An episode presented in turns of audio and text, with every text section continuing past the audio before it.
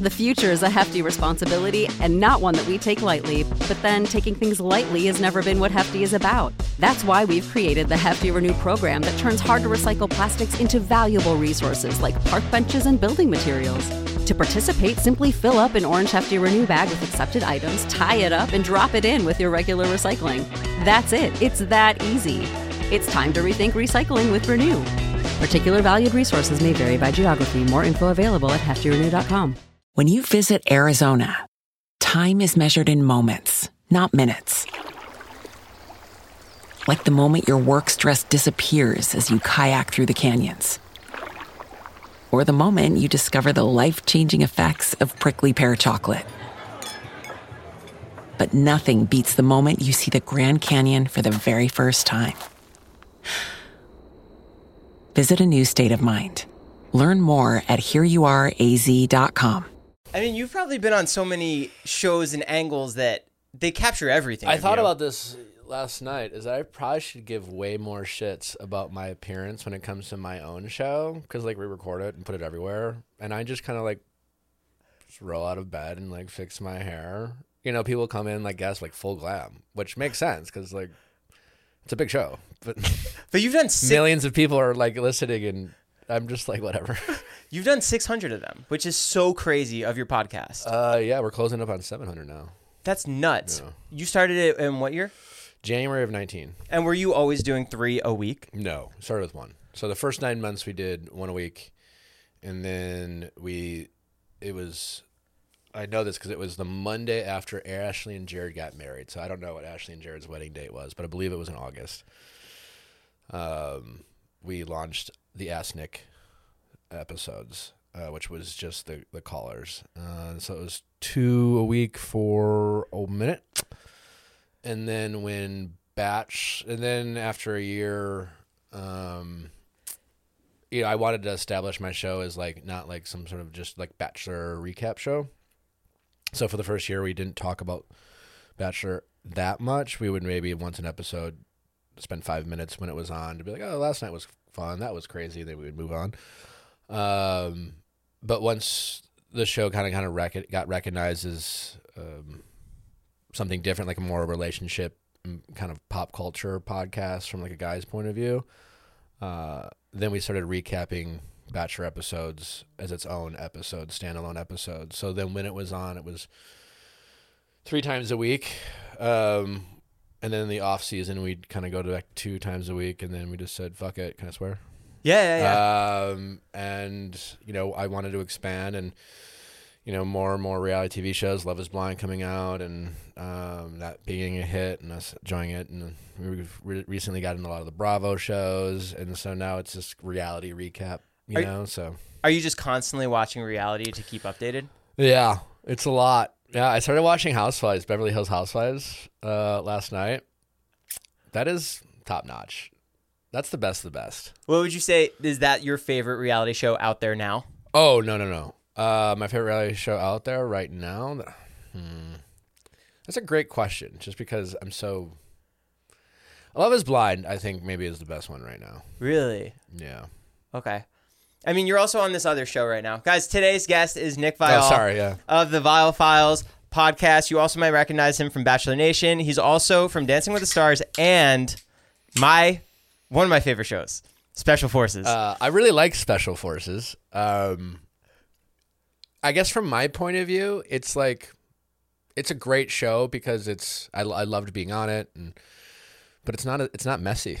it's basically a show about celebrities doing military training, yeah, legitimate military training. and they're just straight up yelling at you the whole oh, time. way more than yelling at you. they're putting bags over your head. there are elements um, for the people who there's literal torture on it literal not like kind of but literal and then everything else felt like torture in a sense uh, but it was um, legitimate um, military special forces training like a watered down version because clearly obviously what those those uh, people do in special forces training is incredible and and so this was just this was an eight day course um, but when you were there, it was very, it was a true simulation as I describe it. You know, it wasn't like, it didn't feel like you were filming a TV show. You know, there wasn't like stopping and starting. There wasn't like oh we would film we wouldn't like film scenes. You know we wouldn't like break to like do individual interviews or interact with producers. There's none of that. You were just you were we were a group of 14 and we were lived on this compound and we only interacted with the DSs, drill sergeants, um, or staff as we referred to them. And um, yeah, and we were there as long as we wanted to be. And their goal was to break us, literally. And that was the show. It's, it's, it's truly an insane experience. But yeah, it was in, in, incredibly authentic. Like I knew it would be hard, and I and you know my team kind of had other people I think who did season one. They're like, no, it's just you know, it's like they're not fucking around. Season two is definitely an upgrade from season one. Thank you. season two, you it guys felt are so much harder. you're hanging Yeah. there like on top of waterfalls. In season one, they're just like kind of like little lounging Yeah, around. I, you know, it's funny. We were recording the whole while we were recording throughout the time filming. Um, we would you know discuss and you know, and we were all like, this shit's so much fucking harder than what they were doing on season one, and that's what we thought. I will say when you know when when filming wrapped, um, we had the opportunity to obviously talk to some producers then because again, like it was very crazy experience that you didn't really meet anyone until you were done. You know, I met a few people in the pre-production process. You do one master interview, you know, when you see kind of cutaways into uh, all of us kind of like sharing some thoughts. Everyone does this like one long master interview from like high school till now and they just kind of talk about everything and then they, you know they'll use they'll pull from that but other than that you don't really interact with anyone. But yeah they mentioned that they said no it was pretty hard season one too the only thing that was different about season one is my understanding is they filmed in jordan the desert. Um, um, and because of that they obviously had to work around the heat elements. Um, and so their days were much shorter you know? So there was only a certain amount of daytime where they could do the things that they were doing with with um, the recruits um, and so they had shorter days because of like heat exhaustion and legitimate concerns but we were in wintertime and so our days were like fucking 18 hour days you know from we would get up at 7 and then we'd go to bed at midnight and we were on alert the whole time. And even when we weren't doing anything, their whole premise was soldiers don't get ready, they stay ready. So we were just like always like sitting at the end of our beds waiting to be like called at a moment's notice because if we weren't ready then we'd get punished for not being ready. And so it was um so your heart rate is going constantly. It was an insane experience. What's up, guys? This episode of the podcast is sponsored by Modern Man Knockout. Knockout is a non habit inducing all natural formula that helps you go to sleep faster so you wake up feeling like a well rested champion. I've tried it before and it helps cut you straight to sleep. Knockout uses all natural ingredients like GABA, L-theanine, and more to help you fall asleep faster and stay asleep longer. Aside from Knockout, Modern Man offers a wide range of products for anyone who's looking to take their wellness game to the next level. From supplements that boost your athletic performance to the first over-the-counter sexual enhancing supplement. They've got you covered. So if you guys want to try it, go to Modern Man Lifestyles and use code Lightweights for 50% off site wide. Again, that's modernmanlifestyles.com. Use code Lightweights for 50% off site wide. Get ready for the best night of sleep of your life. when people left the show, are they immediately flown out back home, or Yeah, I think so. Yeah. Yeah. Yeah. Yeah. No, I shouldn't say I think so. Um, because there were some Yeah. people who walked away in the first couple episodes? So yeah, you're d- you're done. and Yeah. you're not interacting with the showrunner or a producer. You're literally just you and the drill sergeants. Yeah, there's no. You're only. I only interacted with the drill sergeants and the pe- like. There are some audio people who like change your battery packs. and do they talk to you? No, they would and well, they they would. They'd only refer to us as our numbers, and they clearly got some sort of instructions to like tr- be mean to us. Not mean, but like they just didn't interact with us. They're like number twelve, number four, you know, number five, you know, come here, and they would not engage with us. And then they were just very curt with us and just told us what to do. And then you know, but they wouldn't like. It wasn't time to like be like, hey man, like what's your name? I'm I'm Nick, and like there was no like human connection or anything like that. We were just objectified. Did the with the drill sergeants being so hard on you? Did that build the bond with you and the other recruits? Oh, Oh, one hundred percent. Yeah, it was definitely a, a a truly bonding experience because you, you all you had was each other, you know, and so you really counted on each other, you know. And you know, I really got close with Tyler and, and JoJo and, and a lot of the a lot of the people there, but you know, even people that you might not think uh, that I would hang out with outside of, of this, you know, environment. You bonded because you, they you had their back and they had yours, and, and everyone was there to bring each other up, which was another rewarding uh, aspect of it because like most of these shows, these competition shows, or even if it's not a competition shows, I mean, Bachelor is still a competition show when you break it down. You know, you, you make friends, but there's always an element of competition and like, you know, a singular goal. And, you know, Special Forces isn't about winning or losing. Technically, everyone could finish the course. It's about know. surviving. It's about surviving. So if everyone can make it, then great. You know, everyone doesn't, clearly but it's it's about seeing how many of your I guess essentially teammates can finish. So there was no other than when they literally had us like punch each other in the face or race down a wall and and said you're competing in this moment, you know, or when we carried the boat race, so, you know, you're never really competing. You're you're a team. Who'd you have to fight? Tom Sandoval. Yeah. How'd that go?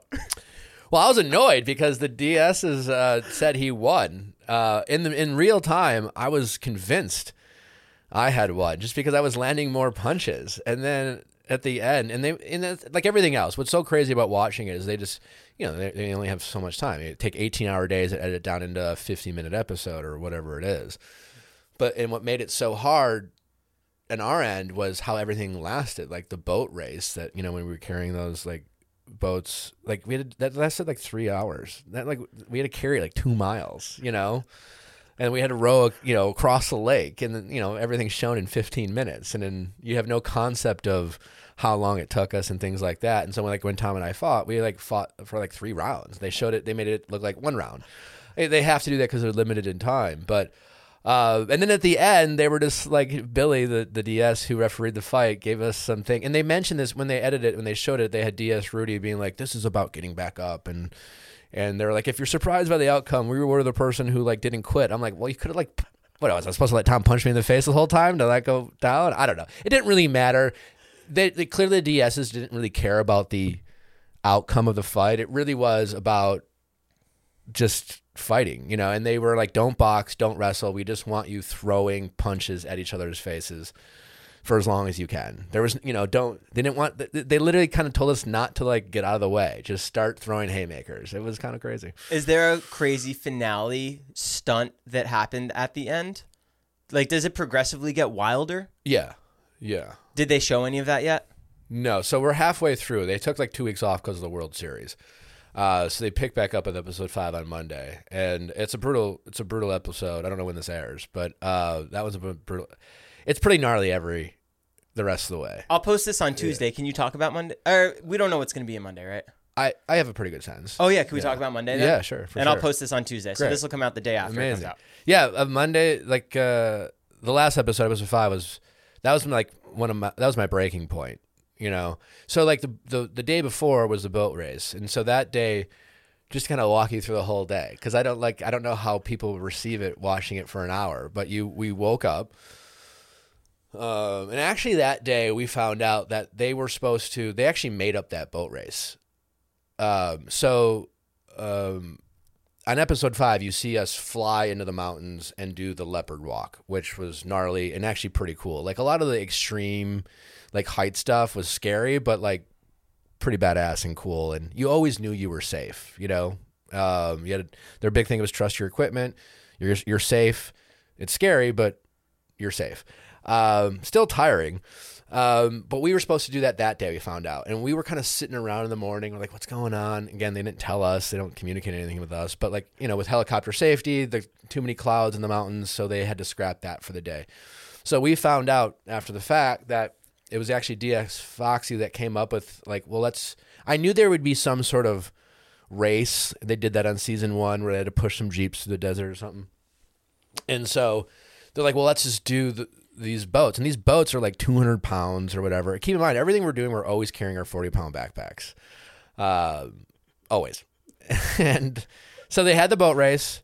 And we started at like, I don't know, new lunch, right after lunch or whatever.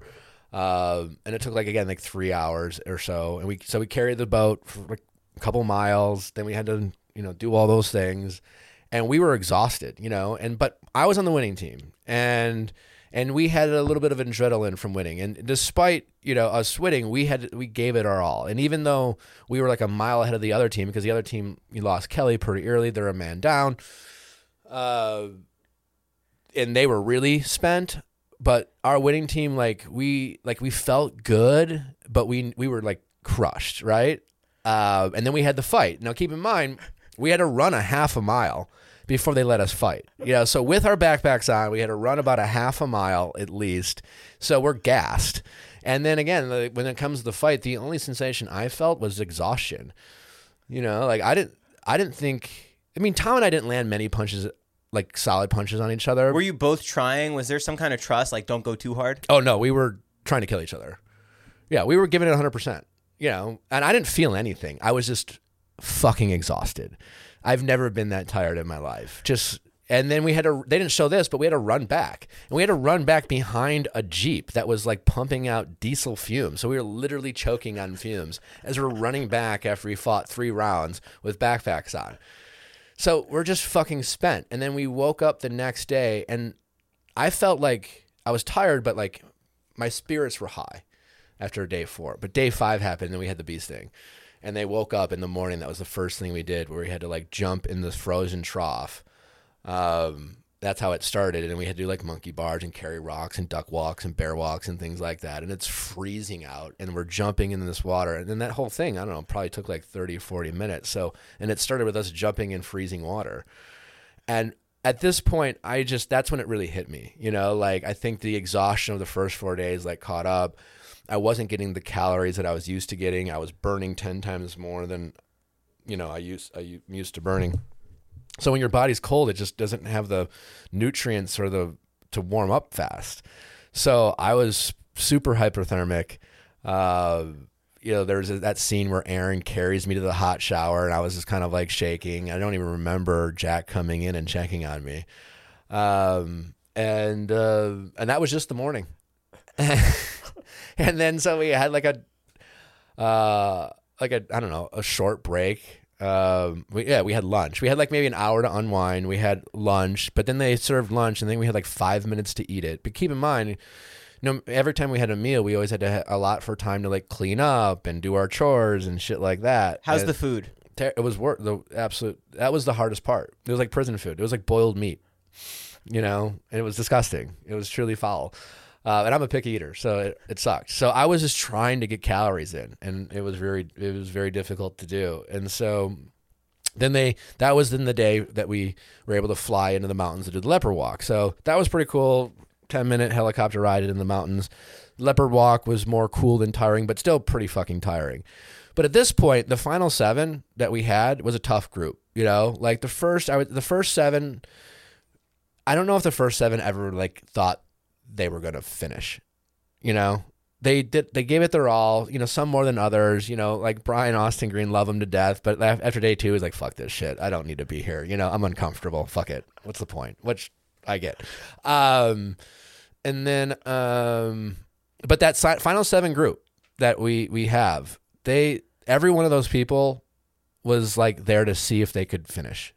You know, which which helped. It, it, it helped and hurt us it helped us because we are all motivating each other and we were there and supporting each other. And, but it it hurt us because the DSs were like these motherfuckers. Like no one's quitting right now. Because are they really trying to break you? Yeah, truly. The producers want them to try and eliminate you. Yeah. So the fact that we weren't quitting, there was like, all right, well, we're just gonna keep running you guys, you know. So we did the leopard walk. We're super tired. We're up in the mountains, and you know, uh, only Bode and Tom. Uh, s- there's seven of us. Only Bode and Tom successfully completed the leopard walk. Uh, so they just used that as an excuse. It didn't really matter. They're always going to use the excuse to say we fucked up or we're stupid or whatever. And so we had to like hold our Bergens over our heads, you know, for uh, like two minutes, you know, and then we had to run up the mountain and then run back. And then we did it too slow. So we had to run back up the mountain and everything. We have to, so we're exhausted. I'm thinking, again, keep in mind, the morning I was just hyperthermic and I thought I was going to, I thought that was it.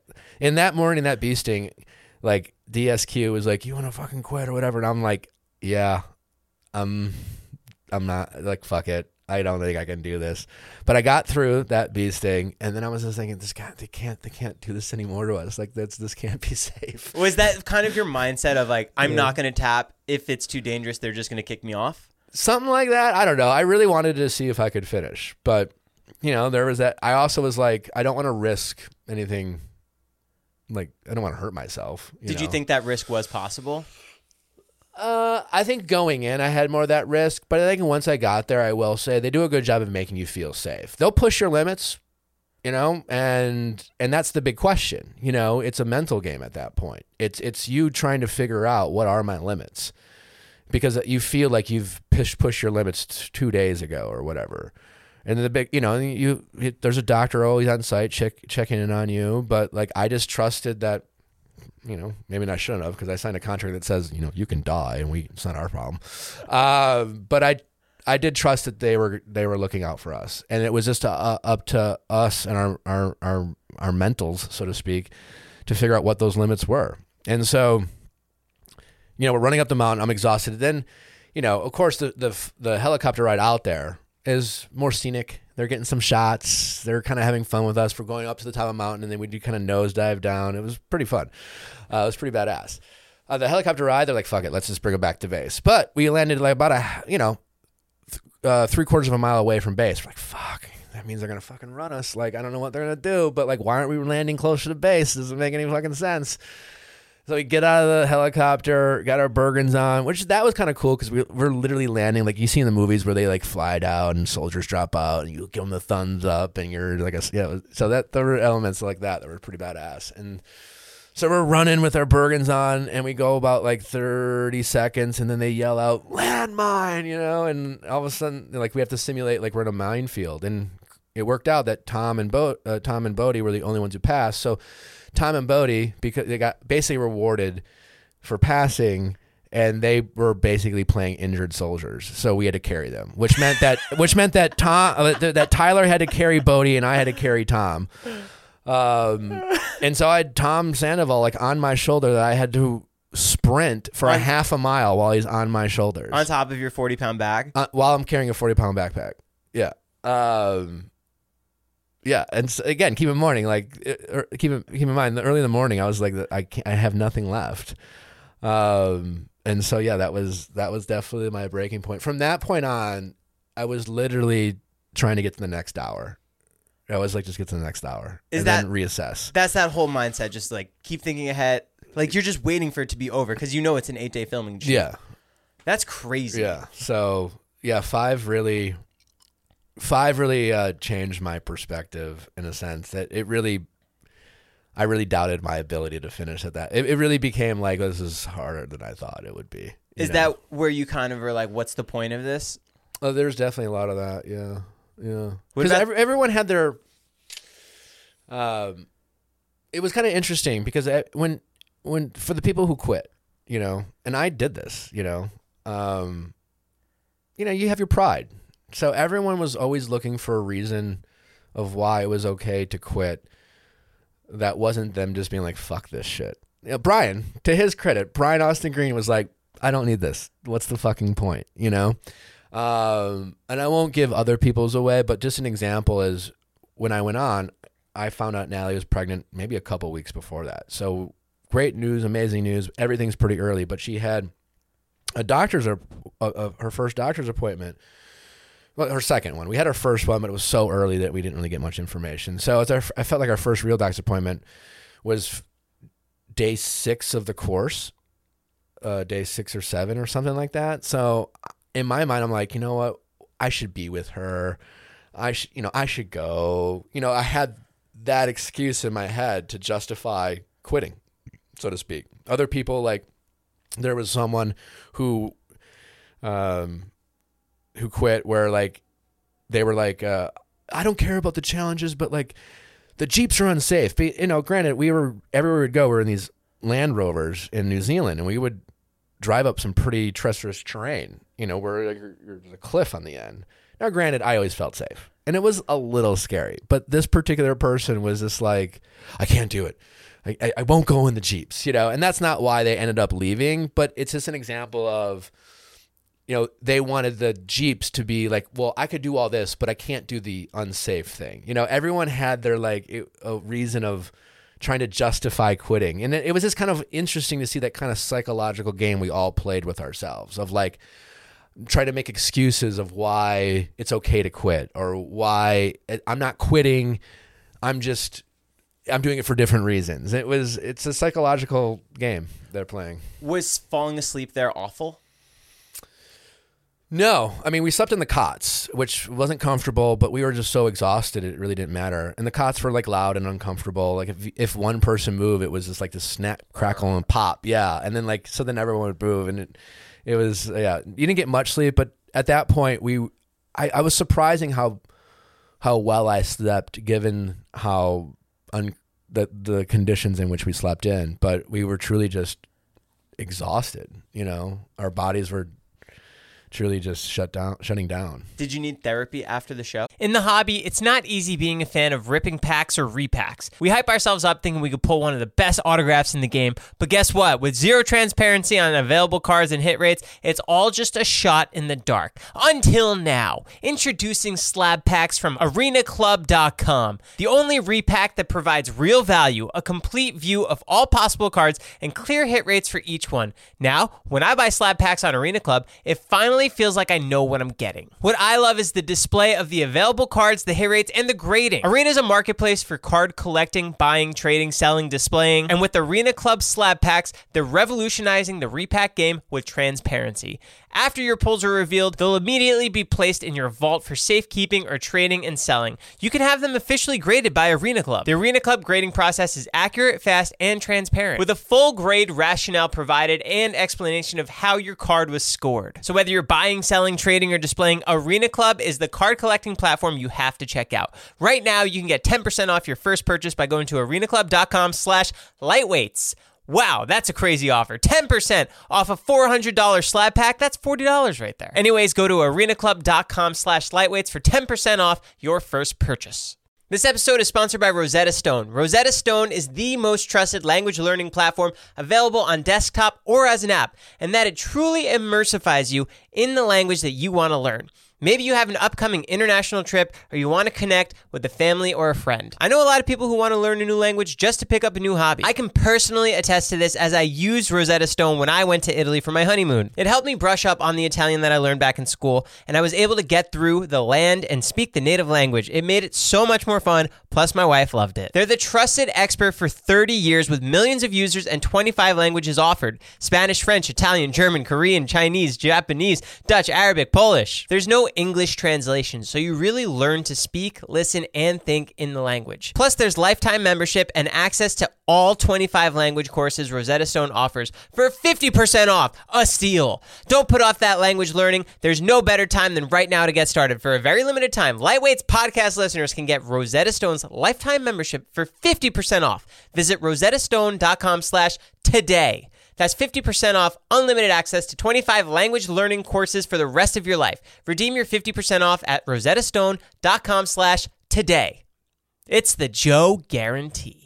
The future is a hefty responsibility and not one that we take lightly, but then taking things lightly has never been what Hefty is about. That's why we've created the Hefty Renew program that turns hard to recycle plastics into valuable resources like park benches and building materials. To participate, simply fill up an orange Hefty Renew bag with accepted items, tie it up, and drop it in with your regular recycling. That's it. It's that easy. It's time to rethink recycling with Renew. Particular valued resources may vary by geography. More info available at heftyrenew.com. Uh, well, I'm always in therapy. Um, Did you focus on that experience? not really. Um, yeah, I didn't have any like PTSD or stuff like that. The the show does a good job of prior to and then kind of their offboard, uh, you know, uh, leaving the show, check in with you and make sure because they really are testing you. But uh, I this is this is all to say that I found the experience incredibly rewarding. You know, uh, and I'm glad I did it. And I've always been someone who likes to test my limits and see what I'm capable of. And at this point in my life, you know, when you're younger, athletics or other things make it easier to kind of do some of that stuff and uh, to kind of challenge yourself and, and, and test your limits. And I think as you get older, there's there's different areas in which you can do that. But this was a unique experience that um, you know I really embraced and, and, and found rewarding because it was a, a way to kind of test my limits and and um, yeah, it's pretty cool. It's like you got stung by the bee. Are the drill sergeants worried? Oh, by the way, I found out it's called bee sting, not bee sting, which I think bee sting, bee, biz, like makes more sense because that's how it's like it fucking stings. That's what, but they were saying bee sting the whole time. B e a s t i n g. B E A? Why? I don't know. It's like a military term, but Uh, that's so weird. but Wait, bee sting makes more sense to what you know. We're gonna fucking sting you. I don't, I don't know. when you're being stung by the bee, like, and there's all that aftermath. Do the drill sergeants are they like worried about you? Like, oh, are they looking to each other to the side? Like, No, they're we should- fucking laughing at us, literally, literally laughing at us. Um, and that was a thing too, where like after I will say because I had my my interrogation after episode five, um, and you know to the to the credits of the drill sergeants, they're they said or I think they told this to JoJo on episode one or two, I don't know, but they said like we're not going to give you a pat on the back, you know, like we're not here to. And that was almost him giving a pat on the back by letting him know like we're not going to be your cheer. We're here to fucking push you, and we're, you know, and pushing you isn't just the physical element. That's the thing. It's it's the psychological. It's letting you know, making you feel alone and like a number, and like only you, they're training you to only be able to rely on one another. That's kind of the whole point. You know, it's like that's why they break you down. It's not just to be mean. It's not just this, like, hey, we want to torture these people. There is a method to the madness. Um, and they're trying to get you to the breaking point. And so when I had my interrogation, but Billy had some like tough love comments for me, but at the end he was like he gave me some words of encouragement. And he said in the interrogation, they aired it, it's like, you know, you can do this. And you know, for me, like I I, I, I joked that I think it was episode two or three early in the episode where like every morning uh, whoever was the duty recruit, which was kind of like in charge of the chores, and they would, you know, the duty recruit would be like, "Hey, you know, you you have to do cleanup today, and you have to do uh, sweeping or whatever the fuck." Uh, they would make a list, and you know, I think it was JoJo was like, "What's the list? What is it, what do people want?" I was like, "A hug," you know. But I it was I was joking, but I meant it. You know, it's like every, you know, I I played athletics. I I really liked having hard tough coaches. I had some pretty brutal coaches that I responded well to because I think I just wanted their their encouragement, you know, and they but they wouldn't do that, you know. They were just more like "fuck you," you know, you suck, and I'm like, I'm giving it my fucking all, and you're basically telling me I'm a piece of shit. That emotionally, immensely, like broke me down. But in my interrogation, it was just a little bit of like Billy being like, "I, you can do this," which is kind of, it was, it really helped me. You, You know, had Stockholm syndrome. yeah You were connecting with your captors. it helped me it it because at that point i was ready to be done and and and that that helped me keep going you know just getting a little pat on the back. That's crazy. If you saw the drill sergeants at a bar, oh they're amazing now. They're the nicest fucking guys in the world. I keep in touch with all of them i'm inviting all of them to my wedding you know. They're they're great. And and q that was the meanest motherfucker. He's one of the evil laugh. He's the nicest of the bunch. Yeah so it's pretty crazy. Yeah. That's unreal. Okay, so Special Forces out now. I'm so excited for the season finale and just to see where you land off. Uh, yeah i'm excited to, i'm excited to watch it too it should be fun Okay, can we talk about some Bachelor stuff? sure So you have a pretty cool story about how you got involved in it, as far as your audition process and how you got casted for it. Mm-hmm. Do you mind sharing it real quick? Yeah, I mean, I was uh, uh, was in Wisconsin, and uh, my buddy's wife was watching it, and I was making fun of her. And I was like, "Why are you watching this stupid show?" Uh, and she told me to shut up, and said she jokingly said, "I'm going to sign you up for it." To which she did that night without me knowing, and you know, like eight months later, I got a call, and um, at that point. I was working at a company called Salesforce. Really liked my job. Just got promoted. Very grateful to have it. And so I was literally in San Francisco at a conference um, when I got the call, and I was like, "Yeah." They're like, "Are you still interested in coming on ABC The Bachelor?" I'm like, "Still interested." Like, who are you? This is a joke? And then I, at that point, I only agreed to say yes because I had no intention of doing it. At that point, I didn't talk to anyone at work, and I was just like, "I'm not quitting my job to do this show," you know. But I, out of curiosity, I met with them in Chicago. They're like, "Well, we'll be in Chicago. Just meet with us." I'm like, "Okay, sure." And then after I met them in Chicago, like, well, just come out to LA. And I'm like, well, I've never been to LA, you know, free trip to LA. Cool, I'll do that. Um, so I really went through the casting process out of more curiosity, you know. like you know that some that'll be fun to just go through the process. Uh, and then I realized that I think these people might ask me to come on the show, and then I started like asking a few people at work that I trusted, you know, and I had good relationships with people above me.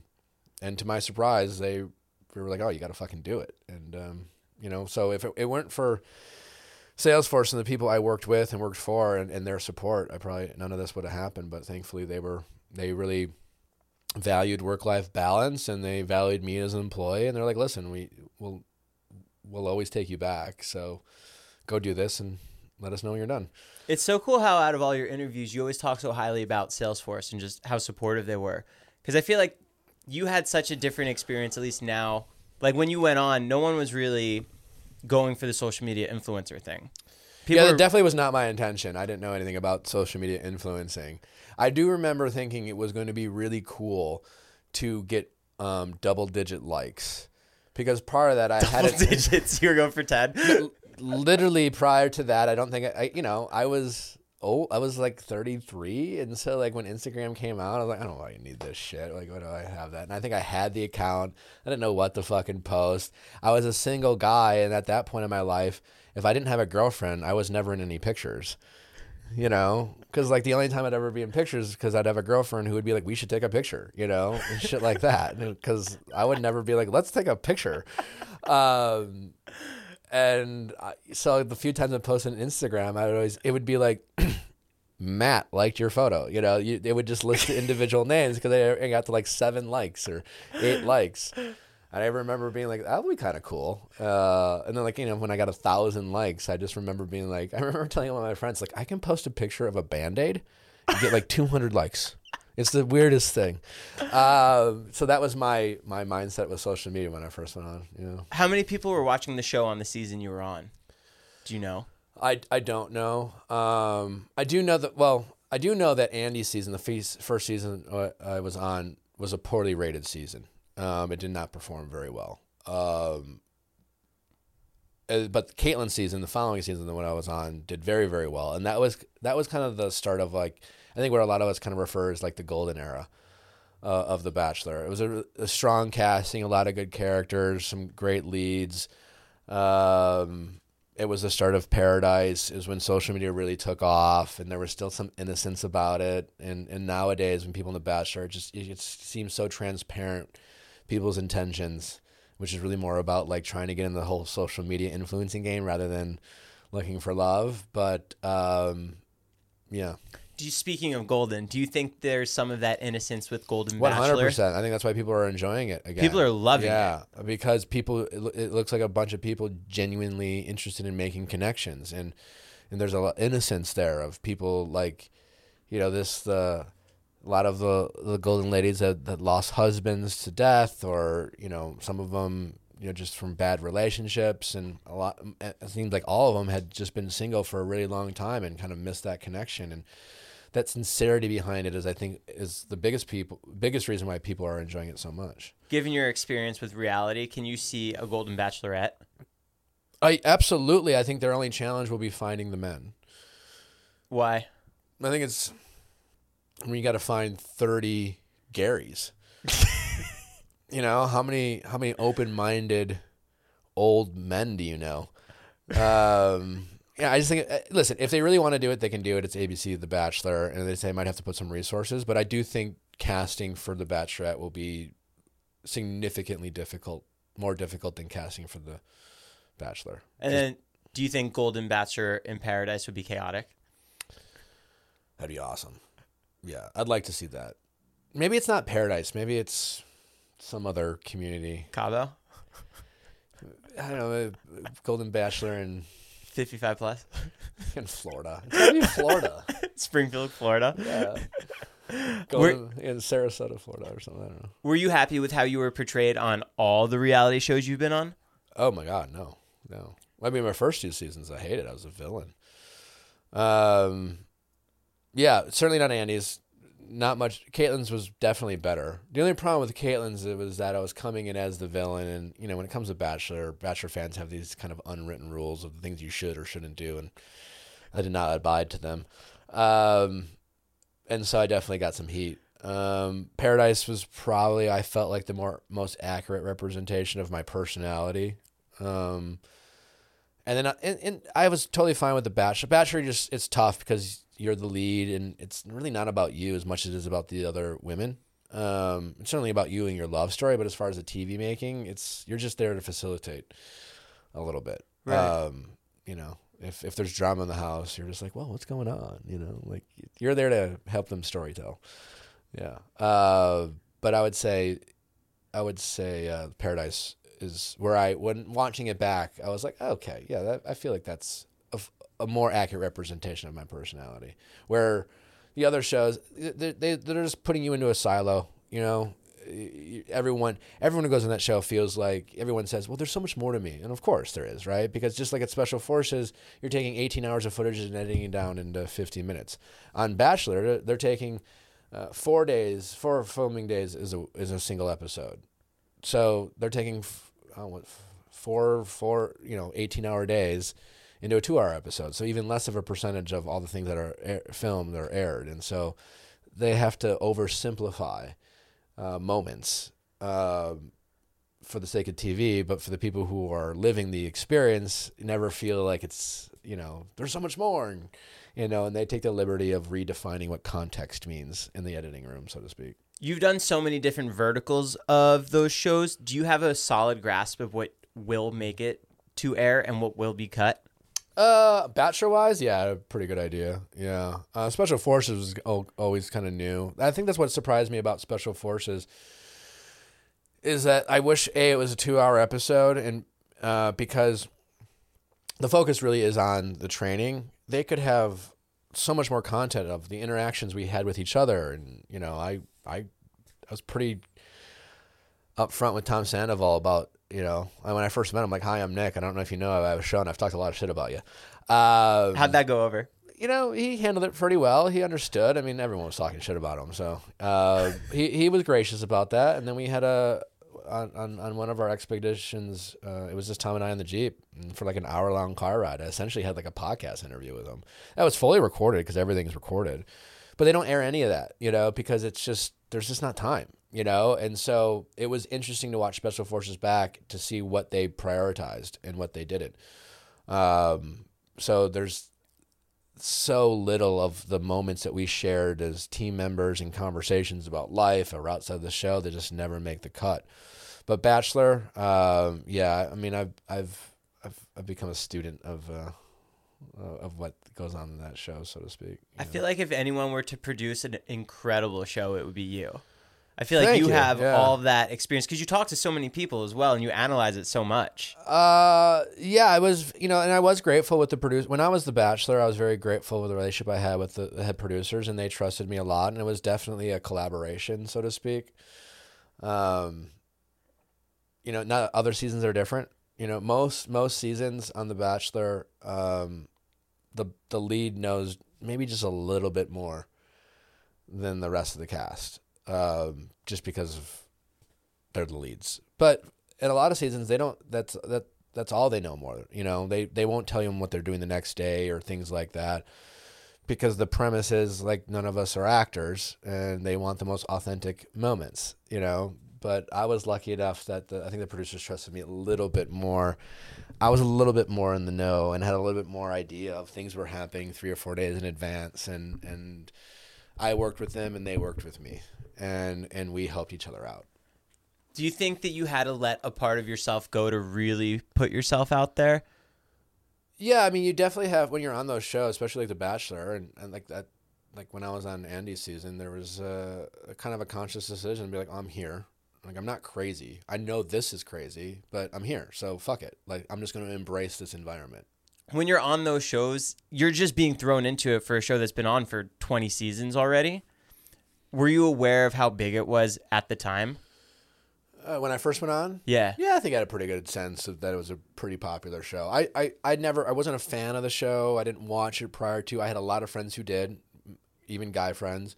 So I had seen clips and I was very familiar with the premise. And prior to doing it, I had watched a lot of episodes to prepare myself. But I was, I knew it was big. Yeah. And then that spun off into the podcast and the other two shows too, which is crazy. Yeah. Yeah.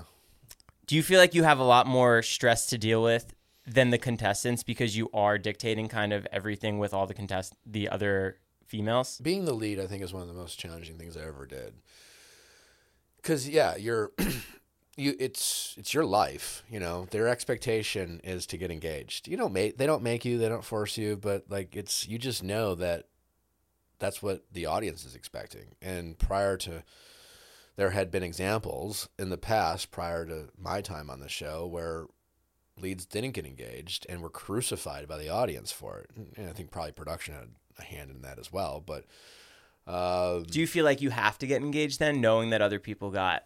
There's some pressure yeah. I mean you know it was yeah there's definitely pressure. Uh, and i genuinely genuinely wanted to make it work at the time. I had been single for a long time. I was certainly ready to meet someone and settle down. So i i was i was i really wanted to meet someone when i was the bachelor. Um and so you have that to consider. And then you know as the lead you are how you're filming a tv show. And so you have to talk you and then you have to be considerate of everyone else's feelings. You have to remember people's names and you have to have you know seven like i don't know first night you literally have to have like 18 first dates you know? Very similar conversations. They're all nervous you know? So you have to drive the conversations. There's long days. You know the first half of filming the bachelor is like physically demanding. The second half's more emotional because then you build a rapport with the women. You respect them, all of but one. You feel like you're leading on a little bit, and then it's just it's it's a lot. I feel like it's so hard because you kind of have an idea of who you want already. Maybe there's like five or six people that you do like. Uh, everyone's different, but I think most people like my. I mean, I I pretty much knew right away. Yeah, after the first night, I I was pretty certain, and then I didn't know anything about her. Um, and then after my first and early date with her, it was you know, um, it was like I'm. It was just navigating how do I film the rest of the season and and end up with her. How long after that did your podcast come out? Oh, while. Yeah. I mean, I finished filming, film, finished filming The Bachelor uh, in 16, at the end of 16. It aired in top of 17, and my podcast didn't come out for two years. And then did you have an idea of who, like, the guest that you did want to have on? No, not really. I mean, when I started my podcast, I mean, I honestly thought I was late to the game, you know, like everything else, it's just all relative. Um, but podcasts had definitely been out there. A lot of my friends had some successful podcasts, so I felt like I was late to the game, but I wanted to, you know, I, I wanted to think about what, you know, what do I want? And it was really, I really started my podcast because I did, you know, at that point, you know, you're kind of figuring out, well, what the fuck do I do? I have this platform. I don't know if I'm gonna go. You know, who knows? Am I gonna go back on being? That's the thing about being the bachelor is a challenge. It's it is a big deal. You know, culturally, uh, you know, for the six months that you're the lead of that franchise, you have, you know, borderline A-list celebrity access. You know, you're getting on top talk shows. You know, you're one of the most famous people in America in that short period of time. You know, you're very noticeable. You you you go outside of the street and people are noticing you, and you know, and it's it's an interesting thing, and it can be stressful and fun all at the same time. Um, and then obviously that slowly goes away, and the challenge of coming off the Bachelor is like. How do you replicate that high? It's like most people when they start in kind of entertainment business, there's a slow build, and you know they have this, you know, small job and they build and you know and build and build. And with the bachelor's overnight you're like big time. And then if you want to stay in entertainment it's kind of how do you the whole goal is how do you get back up to that you know? So i spent a lot of time trying and failing and trying different things. And you know i was in acting classes and improv classes and i still do some acting. And social media was like what's going to be my thing?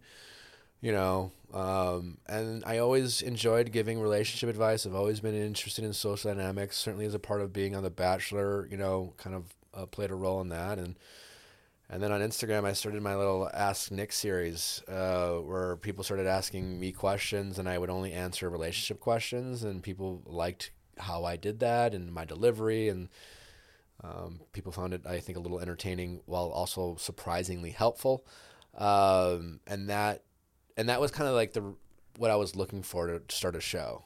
Um, and I use that as like a launching pad to be like, this is what the show is going to be about. It would be giving some of these types of talking about relationships from a guy's point of view, and then with my background in pop culture, like using that as a launching pad for discussions about relationships, you know. So, and that's what when we recap The Bachelor or Love Is Blind, yeah, yeah, we're recapping it, and we're being snarky and talking about what's going on, but we try to use those as examples to talk about what's going on in the real world, you know, in terms of relationships and dating and social dynamics and, and things like that. And that was kind of the premise of the show, and it's continued to evolve ever since. You know, you you know, people always say like in business, you're not growing, you're dying. So thankfully, we've been growing ever since. Um, yeah, it's it's crazy to think where we started and where we're at now. But the show's changed too. You know, um, at first it was just this singular episode a week, and it had some ask-Nick elements at the end of the episode. Uh, it was less about having guests and more having like guest co-hosts, you know, type of thing. I was trying that out. I trying I was trying different voices and uh, on the show and having other guests and regulars on the show. And yeah, it's just kind of figuring it out, man. And and um, and, and here we are, just uh, on multiple days a week. I mean, I feel like you nailed it. You guys are crushing with the relationship stuff. Uh yeah, the show's doing very well, and um, it's it's kind of blown my mind how how how large it's gotten, how su- successful it's been. I have a hard time enjoying it, because I'm, I'm always trying to figure out how can we double this, you know. Um, but yeah, I'm proud of, of what it is and, and what we've we've made it. And I got a good team around me, and um, yeah, it's rewarding to kind of like I was saying before. You know, I used to you know go to, travel or whatever. You know, certain cities. You know, L.A. I live here, and you most people are pretty chill. And I also don't go out much um, in LA. But like when you go to like the Midwest or Chicago and New York, you you remember that you're on The Bachelor because um, like people, oh yeah, you know, it, you get noticed more. Um, and New York was always a place. Well, when I go there a lot, um, but it was a place I'd get noticed a lot. But there were a few, like, like two years, I started noticing it was no one, no one stopped me for The Bachelor, and it was more, I love your show, I love your podcast, or I'd be, be walking the streets in New York and people, I'm listening to your show right now, and that's happened multiple times. That's very rewarding. So again that whole kind of process once you get back off it's almost like you have to start back on the bottom and work your way back up. So it's it's been pretty rewarding to try to slowly get there you know. With that recognition and being like number one in the world at that time the most recognized you you went to seth macfarlane's white party? Yeah yeah i've been there a couple times met uh, sacha baron cohen and his lovely wife what's his lovely wife's name um, Isla Fisher. Isla Fisher. Thank you. His I, Sacha Baron. I was there and I got a tap on the shoulder, and I turned around as uh, Sacha Baron Cohen and Isla Fisher. Were they watching The Bachelor? Yeah, and they and they just walked up to me and they were like, "Oh my God, I, I Isla Fisher was like, I love you," and Sacha Baron Cohen looks at me and goes, "I love your work," and I'm like, "I love yours." um, so yeah, moments like that are pretty cool, and you realize a lot of a lot of big time celebrities watch reality TV. Are there any other crazy moments like that that you just couldn't believe you were the guy? Um, Omar from um, may he rest in peace from The Wire. Big Bachelor fan. He knew who I was. I thought that was pretty badass. Um, who else? Um, there's been some cool ones. Because um, I feel like you're in you're in this circle. Yeah. Like at that time. Oh yeah, I mean, um, you're more of like a circus attraction. There's a more of a fascination, you know. Um, who else? Yeah, I mean, I've had a, a, some interesting moments. Well, Nick, thanks so much for being here. Thanks for having me, man. A lot of fun. Uh, guys, go check out Nick's book. Don't text your ex happy birthday and go listen to the Viall Files. It's out now and check out Special Forces. Thank you. Cool. Thanks All so right. much for being here. Thanks Nick. for having me, man. So awesome. Lightweights out. Cool. Thank you so much. My pleasure. When you need mealtime inspiration, it's worth shopping Kroger, where you'll find over 30,000 mouthwatering choices that excite your inner foodie. And no matter what tasty choice you make, you'll enjoy our everyday low prices, plus extra ways to save, like digital coupons worth over $600 each week. You can also save up to $1 off per gallon at the pump with fuel points. More savings and more inspiring flavors make shopping Kroger worth it every time. Kroger, fresh for everyone. Fuel restrictions apply. Save big on brunch for mom, all in the Kroger app. Get half gallons of delicious Kroger milk for 129 each, then get flavorful Tyson natural boneless chicken breasts for 249 a pound, all with your card and a digital coupon. Shop these deals at your local Kroger today or tap the screen now to download the Kroger app to save big today. Kroger, fresh for everyone. Prices and product availability subject to change. Restrictions apply. See site for details.